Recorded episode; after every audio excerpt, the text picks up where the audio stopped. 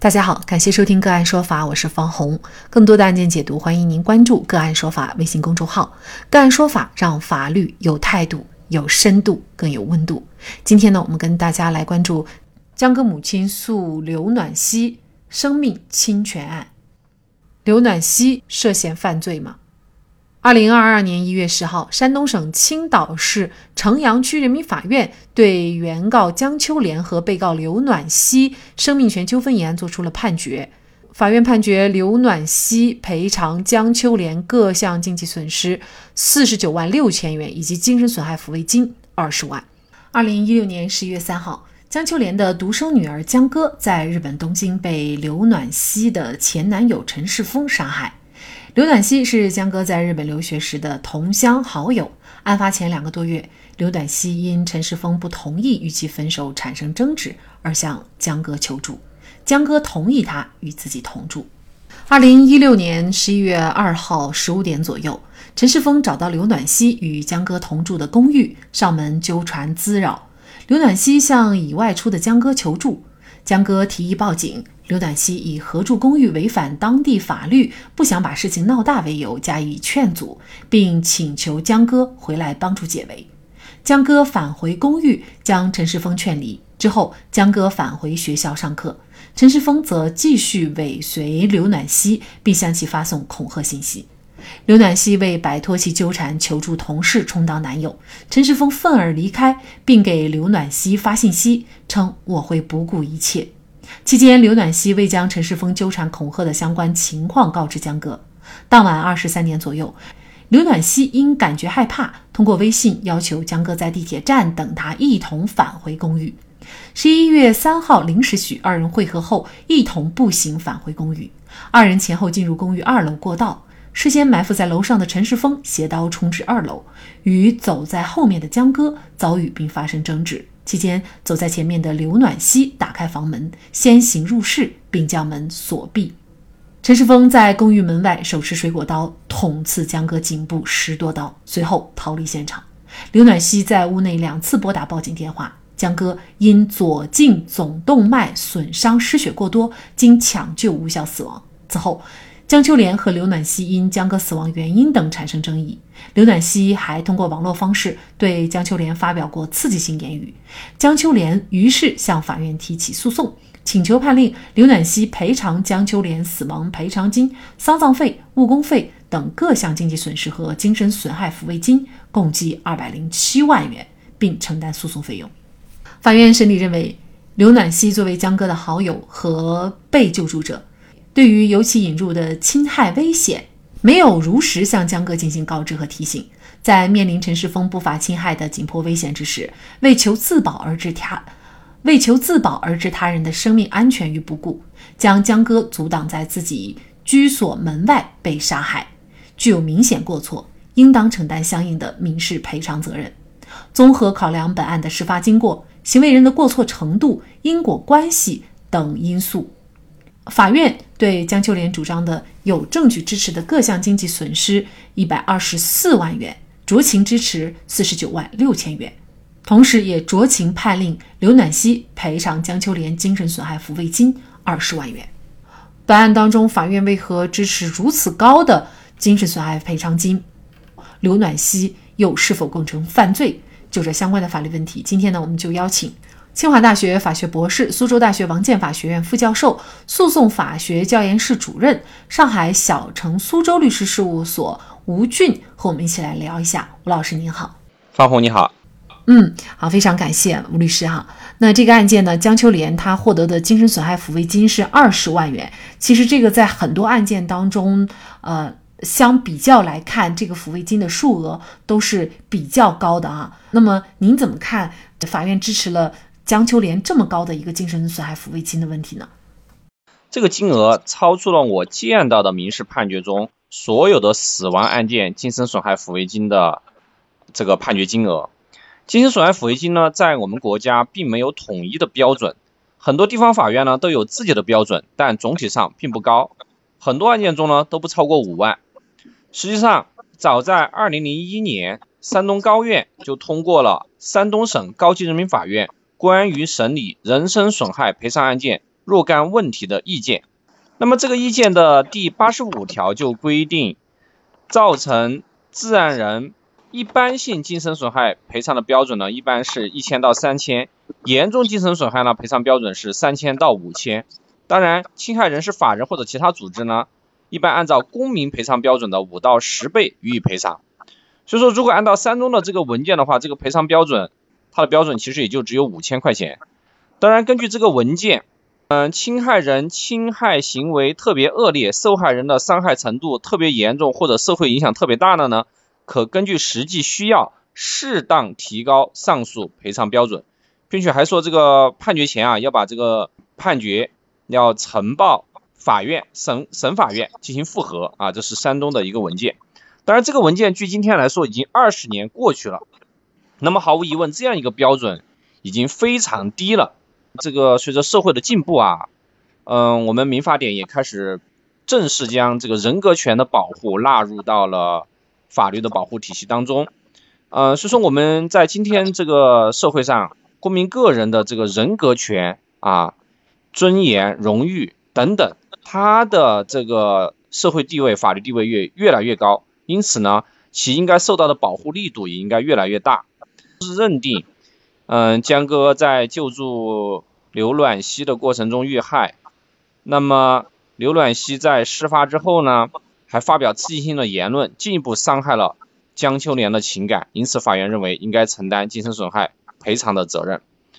嗯，从这个表述来看啊，这个案件中二十万的这个精神损害抚慰金，实际上既包括了江歌死亡本身给江歌母亲造成的精神损害，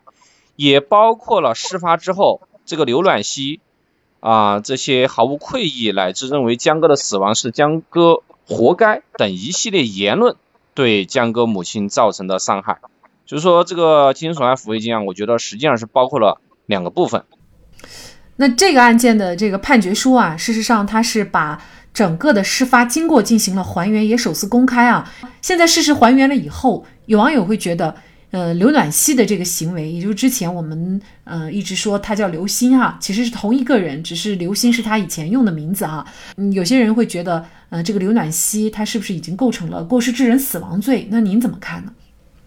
呃，过失致人死亡罪的构成要件呢，是行为人实施了致人死亡的行为，并且已经造成了他人死亡的结果。过失致人死亡罪呢，它属于过失犯罪。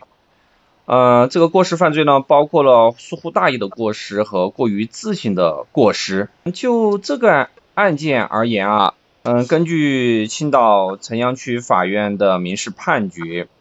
呃，法院是认为刘暖希跟江哥双方之间形成了一定的救助关系。陈世峰的这个杀人行为实际上是一种危险的行为，而这种危险行为呢，实际上是刘暖希引入的，因此刘暖希呢是危险的引入者。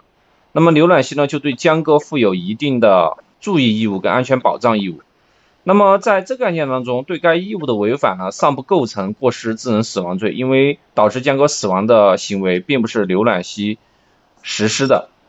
呃，还需要注意的是，就是江哥死亡的直接原因呢，是陈世峰实施的这个故意杀人行为。嗯，在二零一七年十二月三十日呢，日本东京地方裁判所呢就以故意杀人罪和恐吓罪判处陈世峰有期徒刑二十年。那么从刑法理论的角度，同一个人的死亡不可能同时构成故意杀人罪和过失致人死亡罪，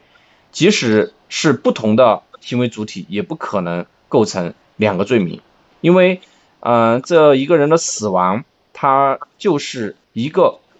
构成要件的一个组成，它只能被评价一次，不可能被同时评价啊。因此，我认为刘暖希是不构成过失致人死亡罪的。那么后边，嗯，他去诽谤侮辱江歌的母亲，嗯，这无异于伤口上撒盐哈。那那么仅仅是民事赔偿，似乎我们又觉得，嗯，对他的这个行为来说呢，又太轻了。那么您觉得他又是否构成，比如说呃侮辱罪或者是诽谤罪呃这样的罪名呢？从网上披露的信息看，江秋莲为其女儿的死亡追究刘暖希责任行为，遭到了刘暖希的反驳乃至攻击。这其中呢，确实不乏侮辱和诽谤的行为。我认为啊，这刘暖希至少涉嫌侮辱诽谤罪。那么江哥的母亲呢，是可以提起刑事自诉来追究。刘暖希的责任。当然，这个最终的责任是否成立，这个要由法院来进行判断。那这个案子判决以后，那么记者采访江歌母亲的时候呢，他也提到，他说作为江歌的母亲，自己的使命还没有完成，他还要好好的赚钱，好好锻炼身体。就算刘暖希的案子结束了，还有陈世峰，得让他接受中国法律的惩罚，他不可以用二十年换女儿的一条命。那陈世峰我们知道已经在日本受刑了，那么。他有没有可能回到中国以后又被中国的法律追究刑事责任呢？或者他即便呃不回中国，那么有没有可能中国法律还会追究他的责任呢？这个案件当中呢，杀害江歌的陈世峰，他的国籍仍然是中国国籍，也就是说他是中国公民。虽然日本东京地方裁判所已经判决陈世峰犯故意杀人罪跟恐吓罪，并且被判了二十年的有期徒刑，但是我国刑法第七条规定了属人管辖权。它的内容是说，中华人民共和国公民在中华人民共和国领域外犯本法规定之罪的，适用本法，但是按本法规定最高刑为三年以下有期徒刑的，可以不予追究。那么，根据我们国家的刑法，故意杀人行为，它显然最高刑是可以适用死刑的。因此，我国刑法对陈世峰在日本实施的杀人行为呢，仍然是有效力的。啊，日本法院对陈世峰的判决。并不排除我国刑法对陈世峰的作用效力。同时，根据我国司法实务，陈世峰的杀人行为被判处死刑的可能性是较大的。因此，不排除陈世峰回国之后呢，由我国司法机关来啊，按照我国的刑法来追究他的刑事责任。嗯，当然了，如果陈世峰已经在日本服刑完毕回国受审，再判处死刑的可能性，呃，事实上是较低的。嗯，还需要注意的是呢，虽然就是我们刑法上确实规定了属人管辖权啊，在制度上就是陈世峰回国之后，按中国的刑法再审一次啊，再按照中国的刑法法院的判决来承担相应的责任是完全可能的。但是刑法上属人管辖权的案件呢，在我国实务当中是极其罕见的。其实这样的一个判决对于江歌母亲来说呢，等待的过程非常的艰辛，呃，维权的过程更是这样。但是这个结果啊，其实在我个人看来呢，就是他这个法院判决的支持的数额，嗯，可能是超出我个人的一个预料了哈。那么您怎么看这个案件的判决呢？呃，应该说青岛法院的这个判决，呃，还是给了这个社会很大的积极正面的引导。呃，从法律的角度，从专业角度，我认为这个判决还是有很强的正义性。于法有据，于情有理，他的文字表达呢也是非常专业和理性的，没有空洞的说教。嗯，他也宣扬了社会主义核心价值观，但是判决的依据是具体的规则，而不是呃抽象的原则啊。所以说这个判决还是体现了法院法官很高的专业技术水平。第二方面呢，我认为这个判决还是有一定的示范性跟指导性，就是这个判决认为啊，在社会交往中映入。侵害危险、维持危险状态的人，负有采取必要合理措施以防止他人受到损害的安全保障义务。在形成救助关系的情况下呢，施救者对被救助者具有合理的信赖，被救助者对于施救者负有更高的诚实告知和善意提醒的注意义务。嗯，这在某种程度上可以说是确立了一种新的注意义务的来源。第三点呢，就是说。很多时候啊，个案中是正义的，但是如果把它放在整个制度层面跟司法实践层面来看，嗯，就可能觉得个案中的正义，它其实可能揭露的是我们整个制度的不公平，或者说实践的混乱。实际上，在我们国家，刑事犯罪造成的民事权利救济制度是存在巨大的制度性误区的。那么，二零二零年修订之后的最高人民法院关于适用《中华人民共和国刑事诉讼法》的解释，第一百七十五条就规定，被害人因人身权利受到犯罪侵犯或者财物被犯罪分子损坏而遭受物质损失的，有权在刑事诉讼中提起附带民事诉讼。被害人死亡或者丧失行为能力的人，其法定代理人、近亲属有权提起附带民事诉讼。因受到犯罪侵害提起附带民事诉讼或者单独提起民事诉讼要求赔偿精神损失的，人民法院一般不予支持。